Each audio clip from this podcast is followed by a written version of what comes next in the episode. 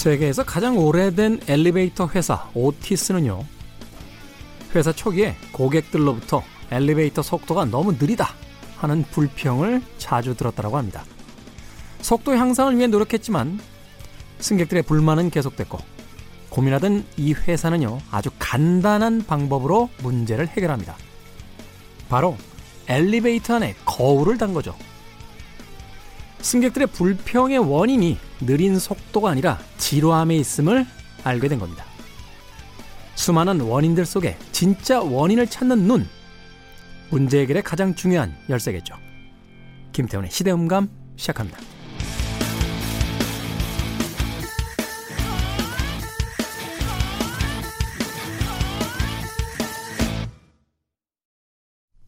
그래도 주말은 온다. 시대를 읽는 음악 감상회 시대음감 김태훈입니다.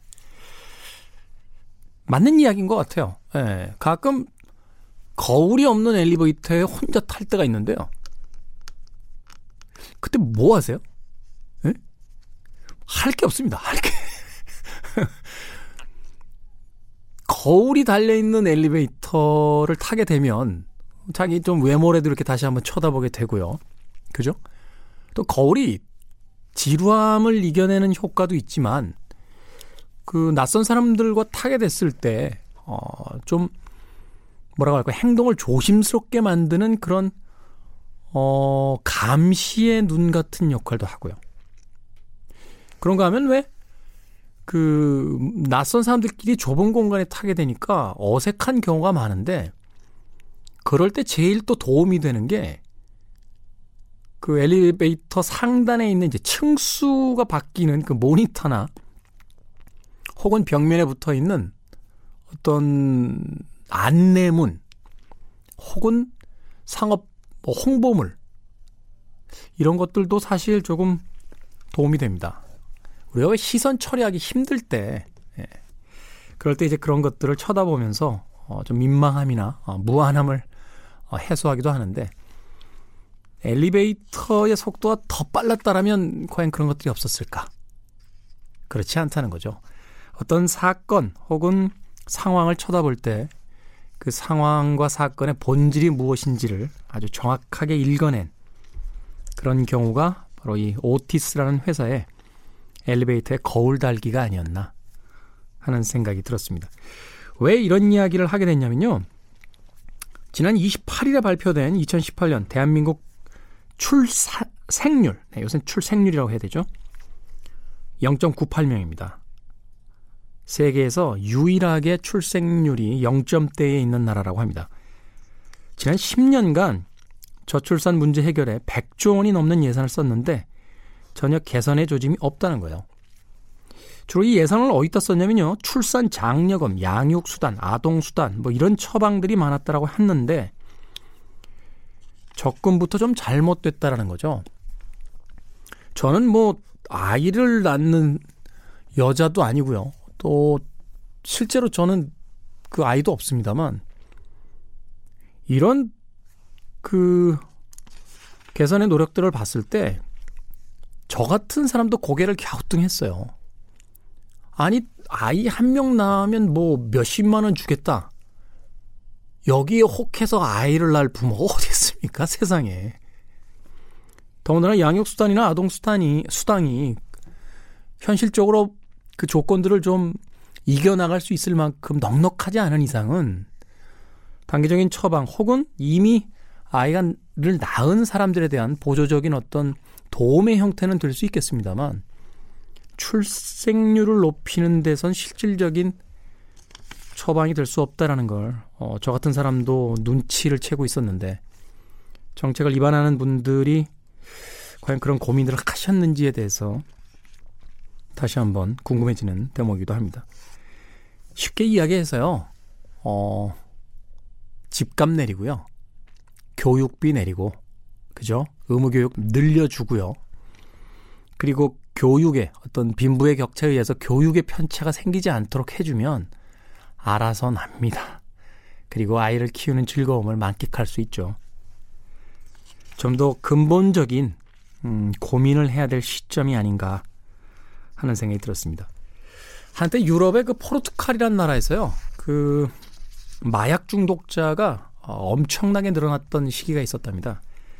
그래서 국가에서 엄청난 예산을 투입해서 이 마약 단속에 나서고 어, 마약 중독자들을 수용하는 그런 시설들을 많이 늘렸는데 중독자율이 떨어지지 않았다는 거죠. 그때 사용했던 이론 중에 하나가 렛파크 이론이라는 게 있대요.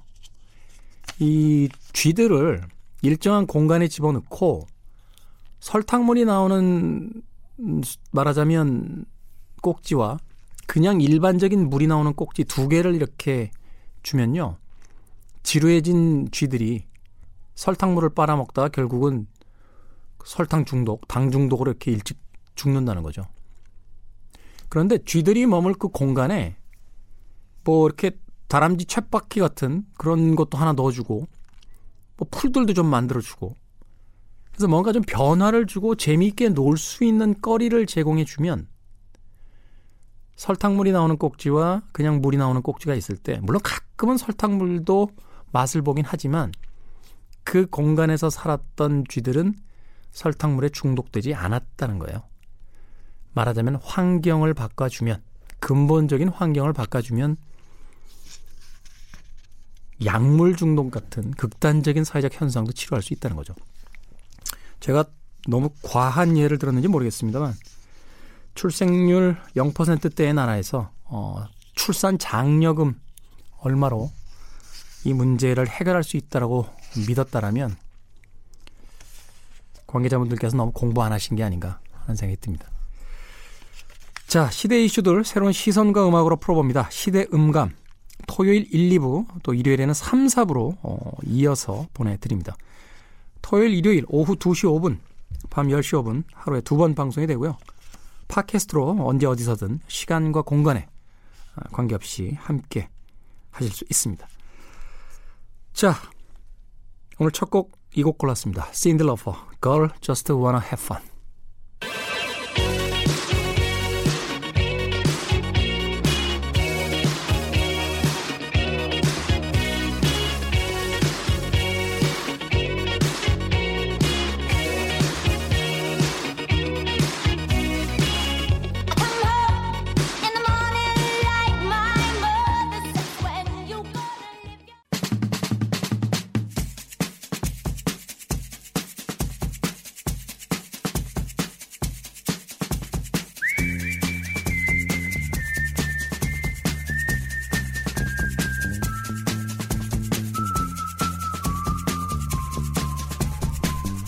하루라도 더 빠르고 생생한 뉴스를 전해드리고자 토요일 일부로 옮겼습니다.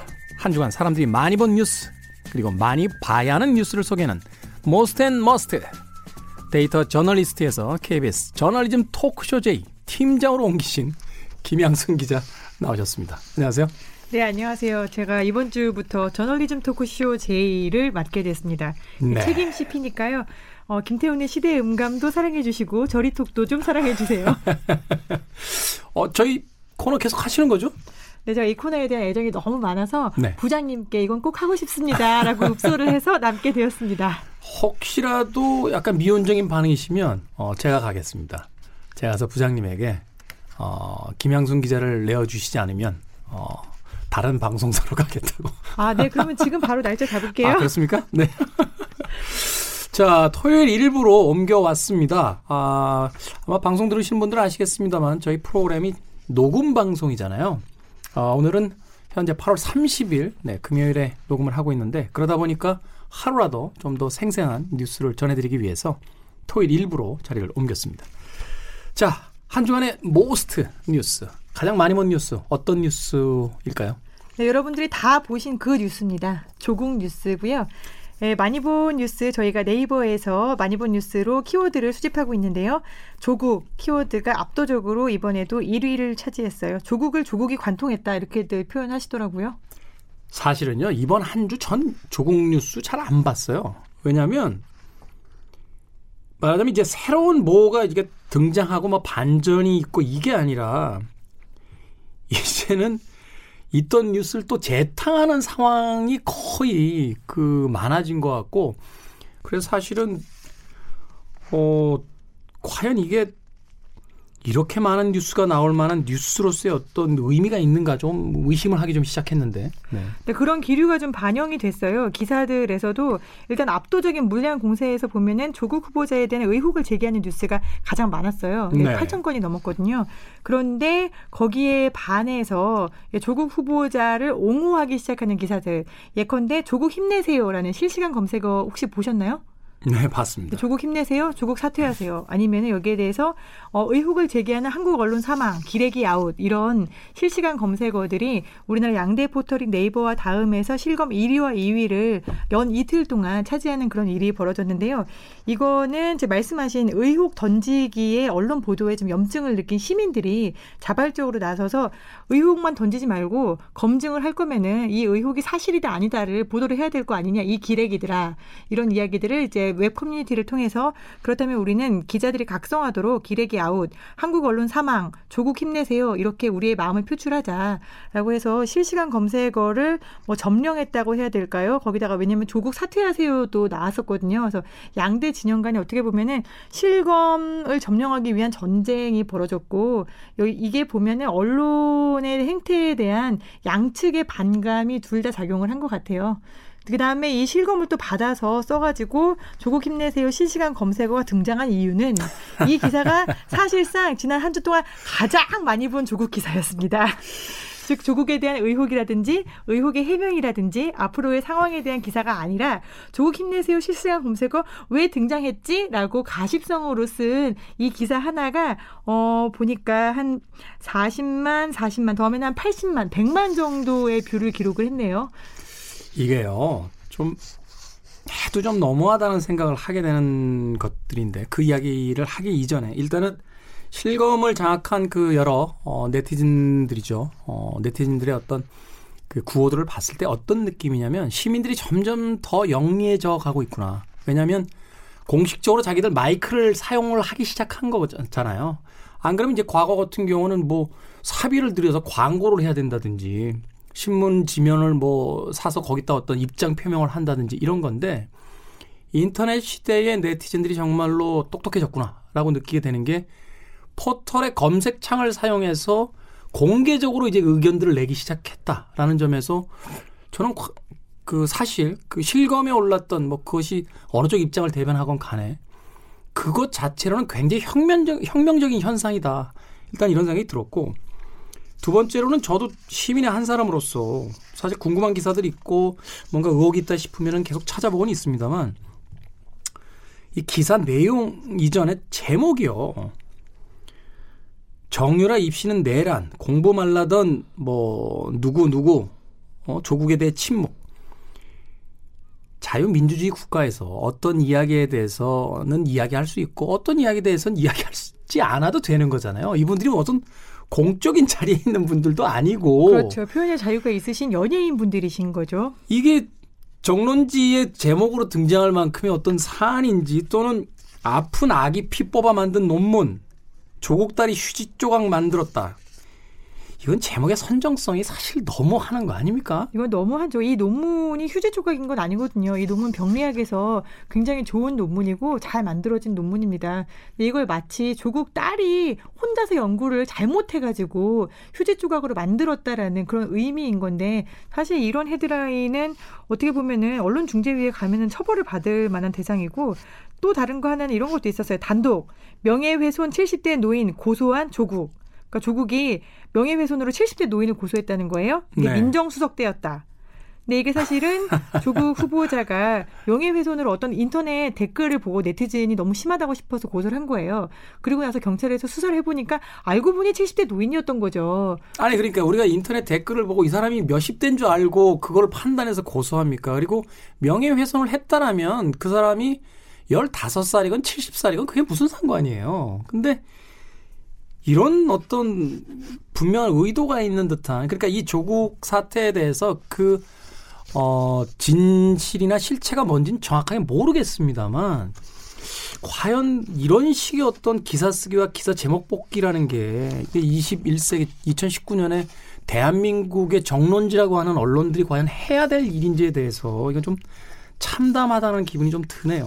네. 근데 저 조국을 저희가 비호하려는 건 전혀 아니고요. 아니, 다만 네, 저도 네. 언론인의 한 명으로서 인사 검증 보도라는 게 의혹을 제기를 했는데 여기에 대해서 뭐 입장이 맞다 아니다 팩트 파, 확인이 됐다면은 이 팩트는 확인이 된 겁니다. 의전원은 뭐 부정 입학이 아닙니다. 이렇게 다시 되짚어줘야 될 필요가 있어요. 그래야 사람들이 실제적 진실을 알거든요. 근데 지금은 의혹을 막 거의 알까기 수준으로 막 의혹이 알을 까요. 근데 거기에 대해서 뭐가 병아리고 아니면 뭐는 그냥 알이고 텅 비날이었고 이런 거를 안 알려주니까 사람들이 피로감을 느낄 뿐더러 아 조국이 도대체 뭘 잘못했지 이제는 모르게 되는 그리고 굉장히 불쾌해지는 그런 현실만 남았다라고 볼 수 있습니다. 심지어는 그 동생의 그 전처인가요? 뭐 재수 씨죠, 전 재수 씨. 예, 무슨 기사 기사 그 제목 뉘앙스로 보면 그 도주하려다가 무슨 그 공항에서 어 출국 정지가 돼서 잡힌 것처럼 기사가 나와 있는데 저도 그런 줄 알고 기사 내용을 봤더니 이분이 그 항공사 직원이더군요. 항공사 승무원이십니다. 그래서 네 업무차 출국을 하려고 하셨던 거고. 왜 애들 이러는지 모르겠습니다. 이거는 아닌 것 같아요. 어, 이 사건의 실체나 진실 떠나서 어, 태도가 그 내용이 될 수 있다라는 것을 우리가 모두 다 알고 있는데 이거는 아닌 것 같아요. 어, 이 부분에 대해서는 시민들이 분명히 의사 표현을 한 만큼 좀 관계자 분들께서 한번 좀 좀 깊게 생각을 해보셔야 되는 사안들이 아닌가 하는 생각이 듭니다. 자, 또 다른 뉴스 뭐가 있나요? 네, 두 번째 많이 본 뉴스는 네, 지소미아였어요. 이게 상당히 어떻게 보면 어려운 주제인데 한일 간의 군사 정보 비밀 보호 협정이잖아요. 이거를 종료했느냐, 파기했느냐 이 용어 사용부터 신문들 간에 굉장히 사용 행태가 달랐습니다. 그래서 어떻게 보면은 보수지를 봤을 때 하고 이른바 진보지를 봤을 때 하고 이 지소미아를 종료한 건지 파기한 건지 우리나라에는 어떤 실체적인 영향력이 있는 건지를 잘 모르실 분들이 많을 텐데요. 그래서 그런지 이 지소미아 3분 토바보기 이렇게 네티즌들이 만든 어떤 유튜브 영상들이 굉장히 또 많이 회자가 되기도 하더라고요. 네. 근데 그래도 사람들이 궁금해서 어떤 내용인지 찾아보기 위해서 지소미아 관련 뉴스들 많이들 찾아봤습니다. 그 정확하게 종료입니까 파기입니까? 제가 그래서 이 지소미아 협정문의 원문을 찾아봤어요. 궁금해서. 네. 그랬더니 제일 마지막에 21조 한 다음에 종료라고 돼 있더라고요. 파기라는 말 아예 없고요. 그 협상의 종료. 만약에 협상을 종료하게 될 시에는 상대 국가에게 90일 전에 서면으로 먼저 통지한다. 제가요. 그 저도 이제 그 매니지먼트 계약서를 몇 번 써봤는데 거기 이 거의 후 반부에 가면 그 항목이 꼭 있습니다. 그러니까 기간이 말하자면 뭐 3년 계약으로 한다. 그리고 뭐 2021년 9월 30일이 종료일인데 종료까지 그 특별한 뭐 양쪽의 입장이 없을지 뭐 1년 자동 연장된다. 뭐 이런 문장이 있죠. 지소미아 협정문하고 똑같네요. 그 아니 저뿐만이 아니라요. 일반적인 계약서들 쓰시는 분들 아마 비슷한 문장들 자기 계약서에서 몇 번 보셨을 거예요. 그러니까 파기라는 건 우리가 계약 기간이 남아 있는데 어떤 일방이 나 이 계약 이제 계속 못 하겠어. 라고 했을 때 그 계약이 파기되는 거지. 계약 기간이 다 끝났는데 우리가 AS라는 게 왜 보증 기간이라는 게 있잖아요. 그러면 냉장고 사서 3년 동안 보증 기간이 됐다가 3년이 끝났는데 그러면 이게 계약 파기냐, 보증 기간 파기냐 이건 아니잖아요. 보증 기간 종료잖아요. 아 냉장고로 설명해 주시니까 굉장히 와닿네요. 그러니까 이런 용어 하나 하나를 왜 입장이 다를 수 있죠. 진보 보수 보수 진보 다를 수 있는데 그 제대로 된 논쟁과 토론을 통해서 이야기할 수 있잖아요. 양쪽 다 그 굉장히 공부 많이 하신 분들이고 또 현직에서 오랫동안 일을 하신 분들인데 왜 이런 방식으로 그 자꾸 언론들끼리 대립이 되고 그 시민들에 대한 어떤 영향력을 행사하려고 하는지에 대해서 참 참담합니다. 다음 기사 또 소개 좀 해주십시오. 네, 세 번째로 네. 많이 본 키워드는 어, 이재용이었어요. 이제 네. 엊그저께 대법원에서 파기환송이 있었죠. 그래서 관련 연관 검색어로는 삼성, 대법 이렇게 나왔는데 어, 이것도 역시 보시면은 검색어는 이재용인데 이 내용으로 들어가서 보면은 아 삼성 망했다 우리나라 어떡하나 경제 흔들린다 이런 내용이 있었고 그다음에 이제 정말 이재용 떨고 있다 다음 형량은 어떻게 선고될까 이런 내용이 좀 줄을 이뤘어요. 사실은 우리가 이제 어 박근혜 전 대통령과 이재용 그리고 최순실 이렇게 3인에 대한 대법원의 마지막 심리가 있었던 부분인데 특히 이재용에 대한 기사가 유난히 많았고 많이 읽힌 부분에 대해서는 경제에 대한 걱정도 좀 담겨 있습니다만 어 일부 언론들이 이재용 한 명으로 인해서 삼성이 마치 유지되는 것처럼 프레임을 잡아서 썼기 때문에 이재용이라는 검색어가 많이 본 뉴스로 올라온 게 아닌가. 사실은 이게 이재용에게 총수에게 문제가 있다면은 삼성의 지배 구조를 어떻게 하면은 총수에게도 흔들리지 않게 바꿀 수 있을 것인가. 이런 뉴스를 좀 많이 봤으면 좋았을 텐데 그게 좀 안타까운 점이 있었습니다. 우리가 지금 한일 관계에서 그 무역 분쟁이 발생을 했기 때문에 그 삼성에 대한 어떤 응원의 메시지도 굉장히 많았죠. 그런데 사실 뭐 외란이 생겼기 때문에 이제 내부적으로는 그 서로 간의 어떤 분쟁을 좀 멈췄던 그런 분위기였던 건데 사실 또 한편에서 생각을 해보면 이 삼성의 지배 구조가 그 상식적이지 않다라는 건 이미 알고 있는 거잖아요. 그래서 외국의 많은 그 전문가들이 삼성의 어떤 지분 구조를 들여다봤을 때 도저히 이해를 못하겠다라는 표현들을 굉장히 많이 썼다라고 하는데 이런 과정들을 좀 통해서 어 좀 뭐라고 할까요? 어떤 한 개인의 카리스마에 의해서 움직이는 기업이 아니라 그 기업의 어떤 시스템 자체에 대한 어, 좀 검토와 아, 좀 개선이 좀 있어야 되지 않나 하는 생각도 해보게 됩니다. 네, 그리고 사실 우리 시민들이 말씀하신 대로 되게 똑똑해요. 그래서 대법에서 파기환송심이 나오니까 말 세필 뇌물 맞다 이렇게 나왔잖아요. 네. 그랬더니 이제 그 다음날 삼성전자 주가가 많이 오르더라고요. 그래서 시민들이 참 똑똑하구나라는 생각을 했습니다. 그러니까요. 어, 대한민국과 또 대한민국의 기업이 그렇게 허약하지 않습니다. 네. 자, 여기까지가 한 주간 많이 본 모스트 뉴스였고요. 어, 이 Most 뉴스들 속에서 우리가 놓치고 간 Must 뉴스. 이번 주에 어떤 뉴스입니까? 네, 조국 정국이 한 2주 정도 계속되다 보니까 많은 뉴스들이 잊혀지고 있어요. 그래서 어, 잊혀진 것들에 대해서 제가 BTS를 좀 좋아하긴 하지만 이 잊혀진 네. 것들에 대해서 좀 살펴보고 싶었는데 두 가지예요. 예, 하나는 가습기 살균제 참사 기억하시는 분들 많으시고 네. 고통 속에 살고 계신 분들도 계십니다. 예, 참사가 일어난 지 8년 만에 처음으로 청문회를 열었어요. 27일, 28일 이틀 동안 가습기 살균제 참사 음. 진상 규명 청문회. 2011년에 가습기 살균제의 첫 피해자가 알려지고 나서 8년 동안 계속해서 진상 규명을 해달라라고 했지만 청문회가 열리지 않았고 이제서야 청문회가 열렸습니다만 아마 보신 분들 알고 계시는 분들 많이 없으신 것 같아요. 음 그렇죠. 이게 사실은 뜨거웠던 그한 그 시기의 사건이었는데 어, 지금은 많은 관심이 좀 음, 퇴색된 것 같습니다. 근데 사실은 이런 것들이 또 시민이 많은 관심을 가지고 또 지켜봐주고 또 언론에서 또 많은 기사들을 좀 만들어 줘야 어, 이 가습기 살균제 피해자에 대한 기업들의 어떤 입장 변화도 좀 있고 또 그 보상에 대한 부분들 좀 더 심각하게 고민을 해볼 텐데 그런 부분들이 좀 안타까운 게 아닌가 하는 또 생각이 좀 드네요. 네. 네. 그래서 잊지 마시라고 제가 청문회 못 보신 분들, 청문회 기사 놓치신 분들 위해서 준비했어요. 청문회에서 주목할 만한 사실들이 쏟아져 나왔는데 뭐였냐라면은 SK케미컬 그리고 애경산업 등 가해 기업들은 협의체를 구성해가지고 이 가습기 살균제 특별법의 개정안을 통과시키지 못하게 로비를 심하게 했습니다. 이 특별법의 내용은 뭐였냐면은 이 가습기 살균제로 피해를 입고 있는 분들이 어, 아마 영상 보신 분들 있으실 거예요. 아이들이 특히 많았거든요. 아기들하고 젊은 엄마들, 산모들이 주로 많이 썼어요. 그렇죠. 가습기가 되게 그 집에 뭐 이렇게 좀 몸이 약하신 분들이 있거나 그렇죠. 아이들이 있을 때 주로 쓰잖아요. 근데 그 아이들이 이제 8년 지났으니까 초등학생이거든요.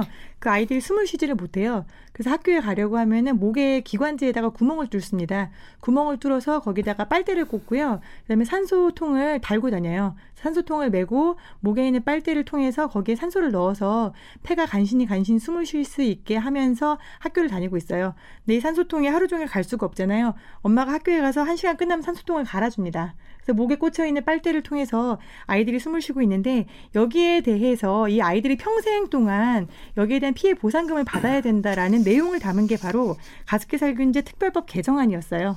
그 당연한 거 아닌가요? 우리가 교통사고가 났을 때 그 사망 사고 같은 경우 혹은 또 중 그 중상의 그 어떤 상해를 입게 되면 그 피해자가 가지고 있는 어떤 능력 그리고 평생 동안 이분이 말하자면 경제 활동을 해서 벌 수 있는 금액, 거기에 뭐 위로금 이런 것까지 다 계산해서 주잖아요. 그렇죠. 근데 이제 아직 세상에 나가보지도 못한 피해보지도 못한 아이들에게 이런 심각한 장애를 일으켰는데 거기에 대한 보상이 이루어지지 않는다. 이건 좀 상식적으로 납득이 안 가는 사안들 아닌가요?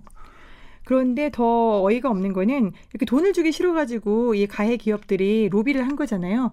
근데 이 기업들이 로비를 즉 법안 통과 저지를 시도하면서 김앤장에다가 준 법률 자문, 법률 소송 비용 이런 거 다 빼고요. 자문만 받았던 비용이 18억이에요. 그래서 이 피해자들은 이 18억을 자문 받을 돈이었으면 그냥 피해자들에게 보상금으로 주면 되지 않느냐. 왜 이런 돈을 쓰느냐라고 가슴을 쳤는데 적반하장격인 발언도 나왔습니다. 그 옥시레킷 벤처의 옥시 에, 옥시레킷 벤키저죠. 예, 박동석 대표이사는 SK 케미칼이 제일 먼저 가습기 살균제를 개발했다. 그리고 옥시는 유사 제품을 따라한 거다.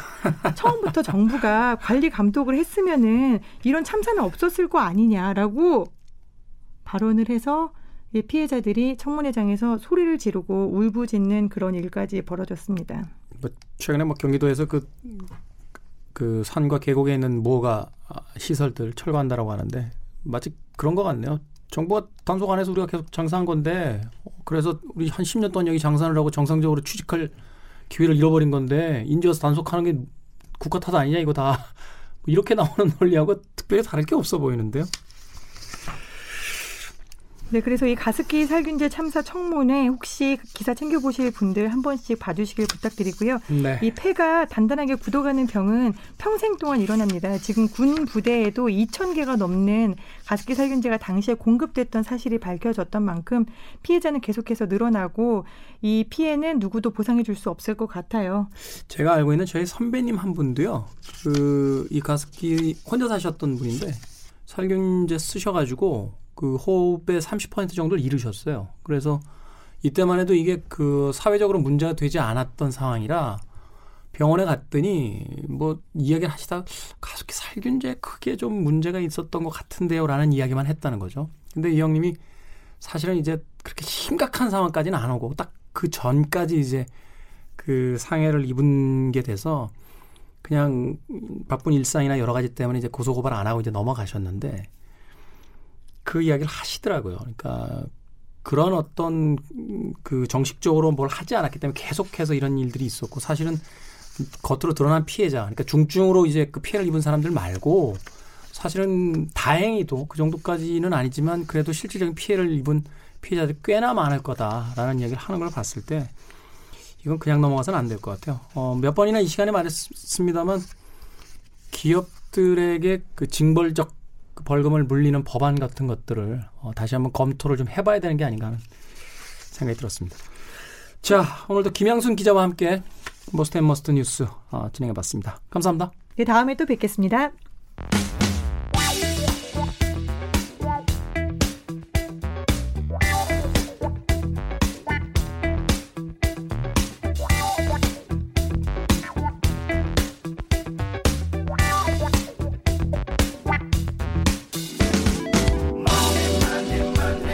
주변을 보다 보면 참 센스 있다. 뭐 이런 사람들이 있죠. 센스는 왠지 타고나야만 하는 것 같아서 부러질 때가 있습니다. 돈을 다루는데도 바로 이 센스가 필요합니다. 다행히 타고나지 않아도 기르는 만큼 잘한다는 돈 센스. 돈의 감각. 우리에게 돈에 대한 감각을 키워주실 슈카님 나오셨습니다. 안녕하세요. 안녕하세요.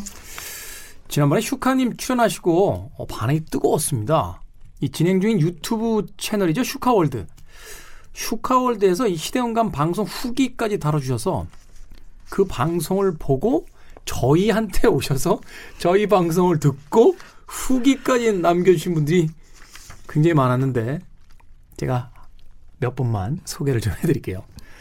슈카월드에서 함께 방송한 식빵님과 준 PD님이 아, 저희 방송에 나오신 슈카님의 목소리를 듣고 20년 동안 들어온 슈카 목소리 중 가장 얌전한 목소리.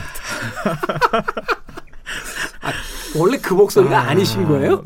아, 네. 예. 원래 방송할 때는 톤이 훨씬 올라가죠. 아무래도 네. 이게 좀 뭐 공중파기도 하고 또 뭐 선생님 앞에 계시고 하기 때문에 톤을 좀 얌전히 했더니 아, 엄청 놀림을 좀 많이 받았죠. 예. 두 번째는 이런 겁니다. 아, 이건 소장각이다. 다운받아서 알람으로 쓸 거다. 뭐, 뭐, 잠이 안 올 때 사용한다고. 이런 분들 계시더라고요. 아, 저희가요, 편집으로 수위. 조절 해드릴 테니까, 아, 하시던 스타일대로 해주시면. 좀, 아, 좀 높이도록 하겠습니다. 네. 자, 돈의 감각. 오늘 슈카님과 함께 나눠볼 경제 이야기. 첫 번째 이슈는요, 바로 믿었던 L의 배신이라고 되어 있습니다. 기사를 좀 읽어 드릴게요. 음, SBS의 2019년 8월 19일자 아, 기사입니다. 원금 다 잃을 판, 1조 폭탄, DLS 쟁점은? 이라고 되어 있습니다. 어, 은행이나 증권사에서 판매한 특정한 펀드 때문에 최근 논란이 굉장히 커지고 있는데 유럽에 투자하는 DLS 펀드라는 것에 투자한 분들이 지금 펀드에 넣은 돈을 전부 잃을 수도 있는 다급한 처지에 놓였다. DLS가 뭐냐면 어떤 대상을 정하고 그 대상의 상황이 정해진 조건대로 되면 처음에 약속한 만큼 이자를 주는 금융 상품이다. 조건을 거는 대상은 주가가 될 수도 있고 또 금리나 휘발유나 쌀이 될 수도 있다. 지금 문제가 된 DLS들이 바로 이런 일이 이런 일이 심각하게 발생한 경우인데 유럽 여러 나라들의 이런저런 금리를 조건으로 삼고 이 금리들이 약속한 기간 동안에 일정한 수준 밑으로만 떨어지지 않으면 5% 정도 이자를 주기로 했다. 그런데 유럽 금리들이 올해 급락을 했고 조건 밖으로 벗어났다. 이자는커녕 원금을 몽땅 잃게 생긴 분들도 나오고 있다라고 되어 있습니다. 또 문제 이 펀드는 KEB 하나은행과 우리은행 두 은행에서 팔았다. 라고 요약된 음, 기사를 제가 아, 좀 읽어드렸는데요. 예. 일단은 DLS가 뭔지 좀 알아야 될 것 같아요. 근데 제가 기사를 읽으면서 조금 이렇게 감을 잡아본 건, 그러니까 어떤 대상이 정해진 조건대로 되면 약속한 만큼 이자를 주고, 그게 안 되면 이제 원금을 다 잃어야 되는 상황이다. 라고 되어 있는 건데, 예. 좀 이렇게 단순하게 예를 들면 이런 건가요? 그러니까, 그, 아프리카의 평균 기온이 올해, 어, 30도 이상으로 계속 유지되면 5% 이자를 받는다. 가능합니다. 투자를 하고. 가능합니다. 근데 29.9도로 평균 기온이 떨어지면 그럼 원금을 다 잃습니다. 자, 베팅하십시오. 이렇게 되는 겁니까? 상당히 가능성이 있는 상품입니다. 그런 상품도 아, 이런- 이거- 네, 이걸 가지고 수 상품을 있죠. 만들 수 있어요? 만들 수 있습니다. 충분히 만들 수 있습니다. 아, 진짜요? 만들 수 있습니다. 다만 이제 소비자들이 과연 그 상품에 들어갈 것인지 아 아프리카 기온이 몇 도더라 이제 이거를 머릿속에 이제 생각을 해야 되니까 아니, 잠깐만요. 예, 그러니까 어떤 기업의 매출이나 이런 것들 실질적으로 돈이 벌리냐 안 벌리냐. 그러니까 으- 말하자면 이제 영화에다 투자를 해서 그 영화가 관객이 많이 들어서 흥행 수익이 나면 거기서 퍼센테이지를 주겠다. 이런 게 아니라 그냥 가상의 어떤 조건을 하나 만들어 놓고 그 조건대로 되냐 안 되냐라고 하는 것만 놔둔 채 자, 되는 쪽으로 들어오실 분, 안 되는 쪽으로 들어오실 분. 이라고 해서 그게 그냥 상품이 된다는 거예요? 반대쪽 포지션이라고 저희가 많이 얘기하는데요. 그 상품의 반대쪽에 서 있는 사람들이 있을 경우에는 충분히 만들 수 있습니다. 그럼 돈을 버는 사람은 없고 그냥 돈을 가진 사람들끼리 게임을 하는 거네요. 게임을 올원 아싱 게임을 하는 게 일종의 이제 파생 상품, 선물이나 옵션에서 많이 쓰이는 단어인데요. 네. 지금 이 DLS라는 경우 우리가 흔히 얘기하는 건 ELS죠. ELS는 굉장히 좀 익숙하실 텐데 ELS는 앞이 에쿼티 주식입니다. 그러니까 보통 주가 연계 상품 상품이라고 얘기를 하는데 DLS는 그 앞에만 주식이 아니라 이제 파생 상품으로 바뀐 거죠. 이제 파생 상품이라는 거는 사실상 대상의 제한이 뭐 없다시피 하기 때문에 주식 하나로만 하는 것이 이제 ELS인데 네, 그 주식이 아닌 다른 건 다라는 게 DLS가 되는 거나요? 뭐 상상한 상품들이 대부분 다 들어갈 수 있습니다. 뭐 휘발유 값이 오르냐 마냐 예. 혹은 앞서 이야기한 것처럼 뭐 지구의 평균 기온이 오르냐 마냐 이것도 아, 그- 사실은 이제 이론적으로는 예, 예. 가능하다는 아, 거죠. 예, 뭐 그게 어떤 선물이나 아니면 이렇게 옵션처럼 파생 상품을 만들 수 있으면 뭐 가능할 수 있습니다. 금, 그러니까 금, 그러니까 골드가 이제 오르냐 내리느냐, 아, 그런 건 충분히 가능. 쌀이 오르느냐 내리느냐. 가능합니다. 그럼 어떤 기업을 하나 찍어서 갈 수도 있나요? 말하자면 삼성전자의 주가가 오르느냐 내리느냐 이걸 이런 걸 가지고도. 어, 그것도 충분히 만들 수 있죠. 다만 충분히 만들 수 있지만은 만약 ELS나 이런 DLS가 규모가 커지면은 주가를 흔들고 싶어하는 세력들이 나타날 수 있기 때문에 뭐 그런 세력들에 의해서 움직이지 않을 정도의 상품이면은 아마 충분히 만들 수 있을 겁니다. 이번에 이 문제가 된 음, KB 하나은행과 우리은행 이 두 은행에서 판 DLS는 뭡니까 그러면? 아, 요번에 문제가 된 상품은 일단 기초 자산이 아까 앞에서 말씀드린 DLS 파생 상품이고요. 그 네. 대상이 국고채 금리였습니다. 근데 우리나라 금리도 아니고 저 머나먼 유럽의 뭐 독일 또는 영국 이런 나라들의 이제 장기 국채 금리를 대상으로 했는데 이게 문제가 된 게 금리가 하락 어떤 일정 수준 아래로 하락하지 않으면 너희한테 수익률 높게 주겠다. 뭐 5% 정도 주겠다. 다만 하락을 하면은 그 아래로 내려가면은 뭐 50%든지 아니면 심지어 많이 하락했을 경우에는 원금 전액을 날릴 수 있다. 이제 이런 상품을 판 거거든요. 근데 이제 문제는 올해 연초부터 현재까지 막 미중 무역 갈등이 불거지고 뭐 경기가 후퇴한다 그러니까 도- 특히 독일 국채 금리가 쭉 아래로 심지어 마이너스 아래로 쭉 내려가면서 뭐 원금 손실 위험까지 지금 금리가 내려가 있는 상황입니다. 이게 언제 판 겁니까? 대부분 상품이 올 봄 정도에 올- 팔았다고 나오고 있거든요. 그럼 이제 그 1년이 안 된 거죠. 한 그쵸. 8개월 예, 뭐 예, 이 정도 몇된 개월 안. 된 상품들입니다. 그 당시에 그럼 경제 전망은 어떻게 돼 있던 거예요? 아, 이제 그게 좀 문제인데요. 그 당시에도 이미 어느 정도 경기가 세계 경기가 좀 내려갈 것 같다. 미국과 중국이 뭔가 좀 싸울 것 같다. 이런 분위기가 좀 많이 팽배했는데 트럼프가 이미 작년부터 뭐 그런 발언들을 많이 했잖아요. 예, 많이 했었죠. 이제 그런 상황에서 금리가 아래 내려갈 위험이 좀 크다고 봐야 되는 게 전문가적 입장에서는 금리를 많이 보신 분들이라면은 내려갈 수 있는 위험이 크다고 생각을 했는데 문제는 그렇게 많이 내려갔을 때 전액을 잃을 수 있는 상품이 팔렸고 일반 개인들한테 팔렸고 그거에서 실제로 지금 뭐 수천억 정도의 손실이 지금 정도 금리가 유지된다면 나올 수 있기 때문에 이제 그것 때문에 좀 사회적 문제가 되고 있습니다. 우리가 좀 상식적으로 생각을 해보면요. 이런 종류의 이제 상품에 가입을 하게 되는 것은 우리가 은행 창구에 가서 번호표 뽑아가지고 저 DLS 하러 왔는데 이렇게 얘기를 안 하잖아요. 뭐 아시는 분들이라면 하실 수 있겠 물론 이론적으로는 할수 예, 있는데 일반적인 경우에 이런 상품들은 대개 이제 PB라고 하죠. 예. 그 은행에서 전문적으로 이런 특수 상품들을 이제 그 관리하시는 분들이 몇 개 이제 상품들을 뭐 제안을 해주고 뭐 그 제안 속에서 이제 선택을 하게 되고 뭐 이렇게 되는 거로 알고 있는데 예, 그런 경우가 많습니다. 일단은 제안을 한다라는 건 전문가들이 그 그래도 여러 상품 중에 요 정도 요 정도 괜찮습니다. 뭐 이런 거잖아요. 그렇죠. 예, 대부분 이제 그렇게 추천을 하게 됩니다. 그러니까 우리가 여름에 의상 샵에 가서 옷을 사러 갔는데 매장에 전문가가 나와서 밍크 코트하고 오리털 파카를 권하지는 않잖아요.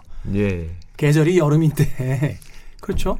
그렇게 본다라면 올 초에 어떤 경제 상황이라든지 세계 경제에 대한 여러 가지 어떤 뉴스를 읽어냈다라면 사실은 좀 제한하기가 그렇게 쉽지는 않은 상품 아닌가요? 일단 대상이 금리라는 상당히 전문적인 상품이고 그것도 유럽의 장기 국고채 금리이기 때문에 대상 자체가 이렇게 쉽지 않은 상품입니다. 뭐 주식이라 그러면 누구나 한 번에 알아들을 수 있지만은 독일 국고채 금리라 그러면 좀 알아듣긴 쉽지 않거든요. 이제 그런 상품은 굉장히 잘 설명을 해야 되고 특히 경기에 따라서 이렇게 움직일 가능성이 높기 때문에 이좀 굉장히 리스크가 있죠. 위험이 있다라고 표현을 하는데 이제 그런 상품을 그런 상품이 일반인들한테 많이 팔렸다. 그것도 하필이면 경기가 안 좋을 때 금리가 내려가는 쪽 위험을 지는 상품이기 때문에 위험도는 상당히 높았던 거는 맞는 것 같습니다. 경기가 안 좋을 때라고 한다라면 이게 5% 정도 이자를 이제 말하자면 이제 잘 되면 받을 수 있었다라고 하는데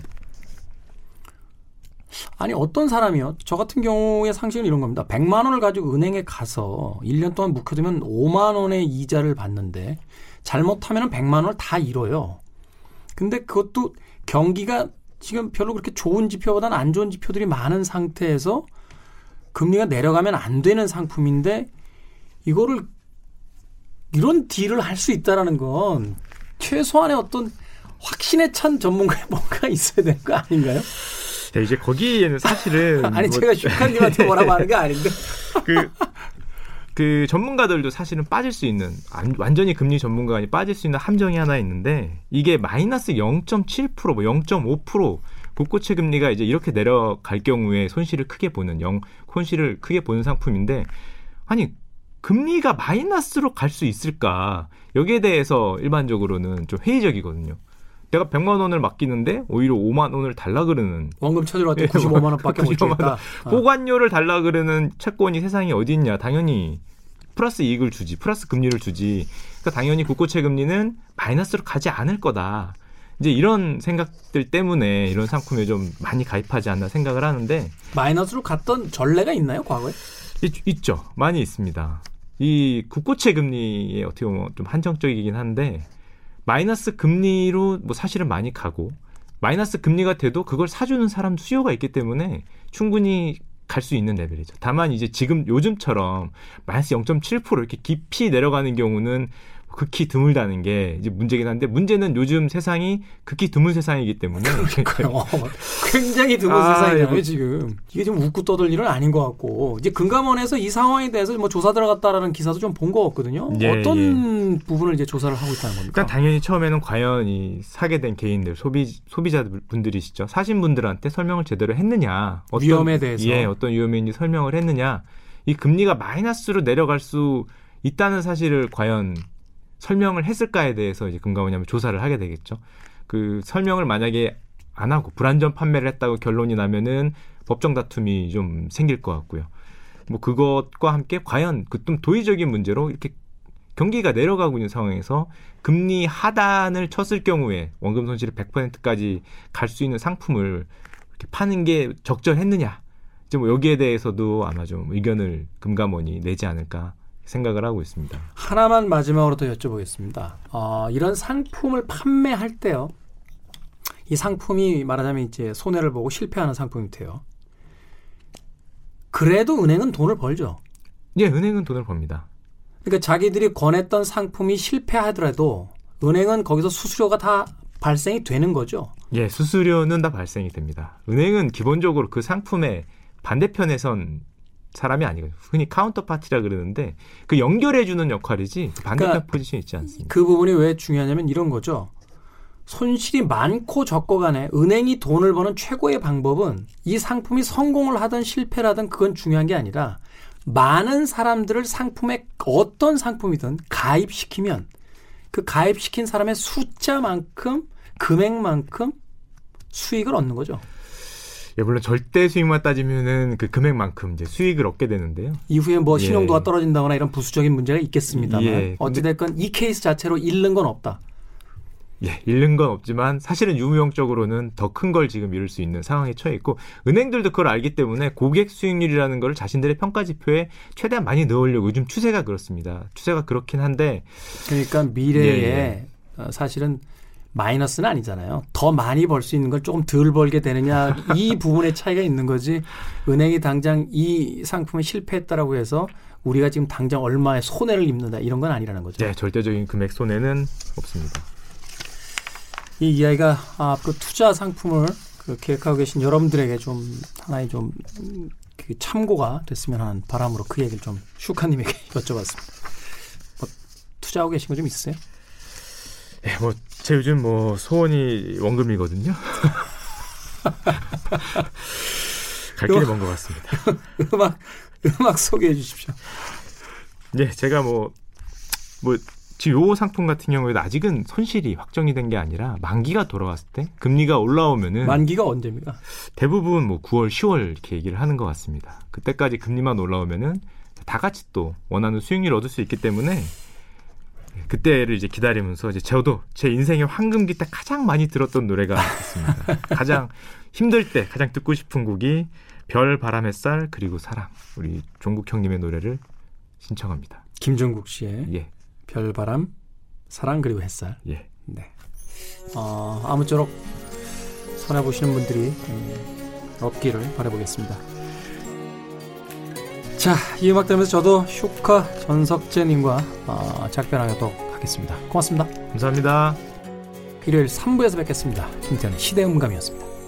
눈이 부시도록 투명한 아침 싱그러운 햇살 속에 잠든 너의 숨결 위로 묻어 나